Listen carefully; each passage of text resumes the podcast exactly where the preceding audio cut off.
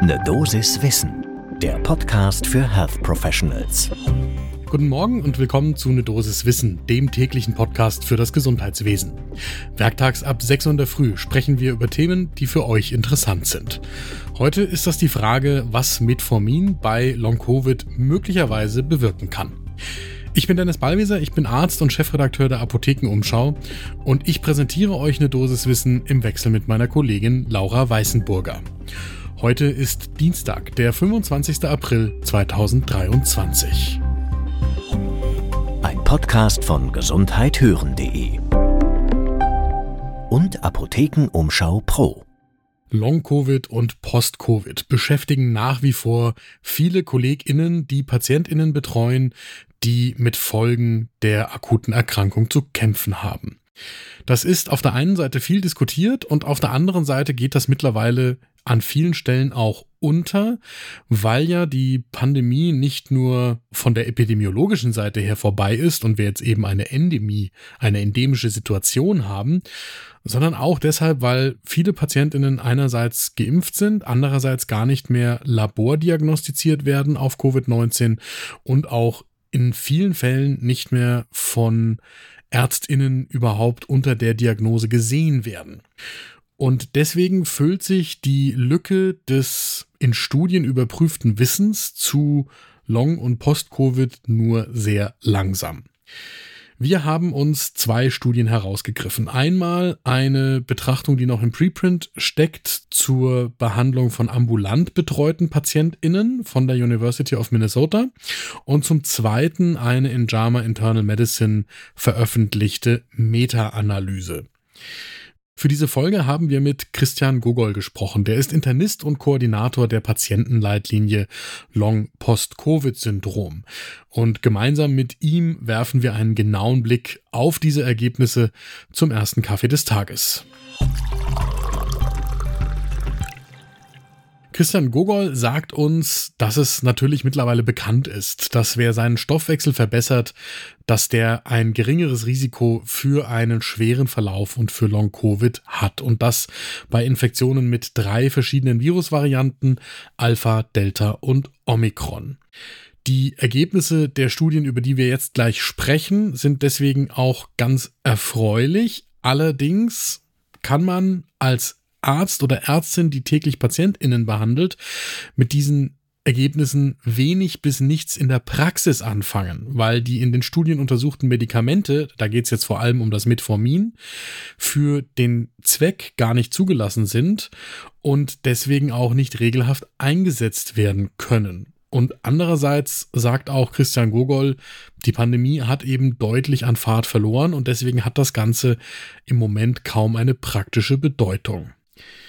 Und damit zu den Studien selbst. Einmal die Meta-Analyse, die bereits veröffentlicht worden ist, peer-reviewed in JAMA Internal Medicine. Das ist eine Meta-Analyse mit 41 Studien aus verschiedenen Nationen. Insgesamt sind 860.000 PatientInnen eingeschlossen. Im Ergebnis sind Frauen anderthalb Mal so häufig von Long-Covid betroffen wie Männer und die Risikofaktoren sind die, die wir kennen das zunehmende Alter, das höhere Körpergewicht, wenn die PatientInnen rauchen oder an Begleiterkrankungen wie Asthma, COPD, Typ 1 Diabetes oder koronarer Herzkrankheit leiden. Wer intensivmedizinisch behandelt werden musste wegen Covid-19, der hat damit ebenfalls einen Risikofaktor für Long-Covid. Und demgegenüber steht dann auf der erfreulichen Seite, dass die doppelt gegen Covid-19 geimpften ein halb so hohes Risiko für Long-Covid haben wie nicht geimpfte.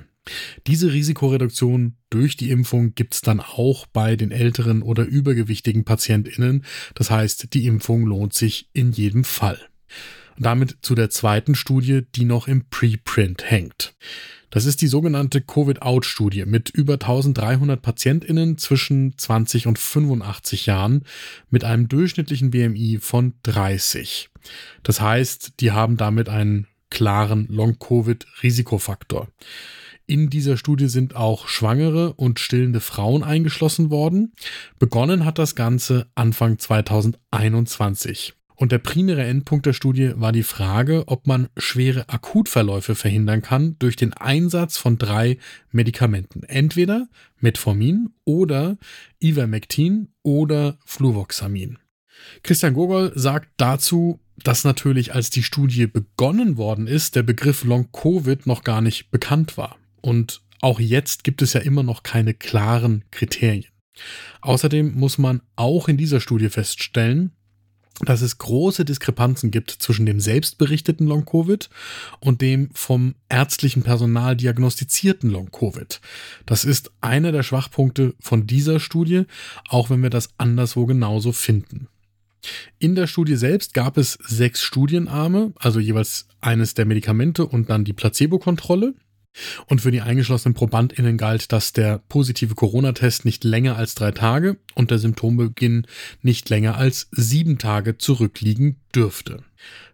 Jetzt schauen wir auf den Arm mit Metformin. Das wurde über 14 Tage gegeben. Am ersten Tag 500 Milligramm, dann vier Tage lang zweimal 500 Milligramm und an den restlichen Tagen morgens 500 und abends 1000 Milligramm. Im Studienergebnis sprechen die AutorInnen von einer Reduktion der Hypoxämien oder der Notaufnahmeaufenthalte oder der Aufnahmen ins Krankenhaus von 27,4 auf 23,6 Prozent.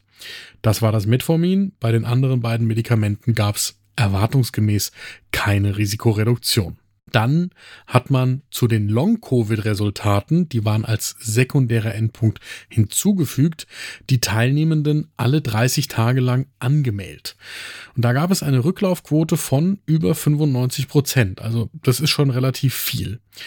Und davon gehörten 564 PatientInnen in die Metformin-Gruppe und 561 PatientInnen in die Placebo-Gruppe. Und tatsächlich waren in der Metformin-Gruppe mit 6,3 Prozent der Teilnehmenden weniger vertreten mit einer durch medizinisches Personal gestellten Diagnose Long-Covid als in der Placebo-Gruppe. Da waren es 10,6 Prozent. Also, das heißt, eine Risikosenkung um relativ 42 Prozent, um absolut 4,3 Prozentpunkte. Durch die anderen Medikamente gab es auch hier keine Risikoreduktion, was wiederum zu erwarten war. Wir haben Christian Gogol um seine Einschätzung gebeten. Er sagt erstmal, dass er es erfreulich findet, dass überhaupt so eine Studie durchgeführt wird. Und was er aus der Studie mitnimmt, ist, dass wer seinen Stoffwechsel mit Metformin verbessert, dass der auch das Risiko für einen schweren Verlauf und für Long-Covid senkt, eben für die Varianten Alpha, Delta und Omikron. Das ist auch erfreulich. Schwierig findet er aber, dass man das in der Praxis eben kaum umsetzen kann, weil man den PatientInnen nicht flächendeckend jetzt bei einer Corona-Infektion Metformin verschreiben kann. Zum einen sind dafür die Daten nicht tragfähig genug und zum anderen ist Metformin dazu auch nicht zugelassen. Und der Punkt, den er dann macht, der ist mir besonders wichtig, denn das ist etwas, was die ganze Zeit in meinem Gehirn gearbeitet hat, als ich jetzt diese Studien gelesen habe und mir überlegt habe, welchen Stellenwert hat das. Wir haben ein Medikament, das ist genau dafür zugelassen, das wird aber in Deutschland aus meiner Perspektive zu selten eingesetzt und das ist Paxlovid. Das ist zugelassen und hat in Studien die Wirkung belegt.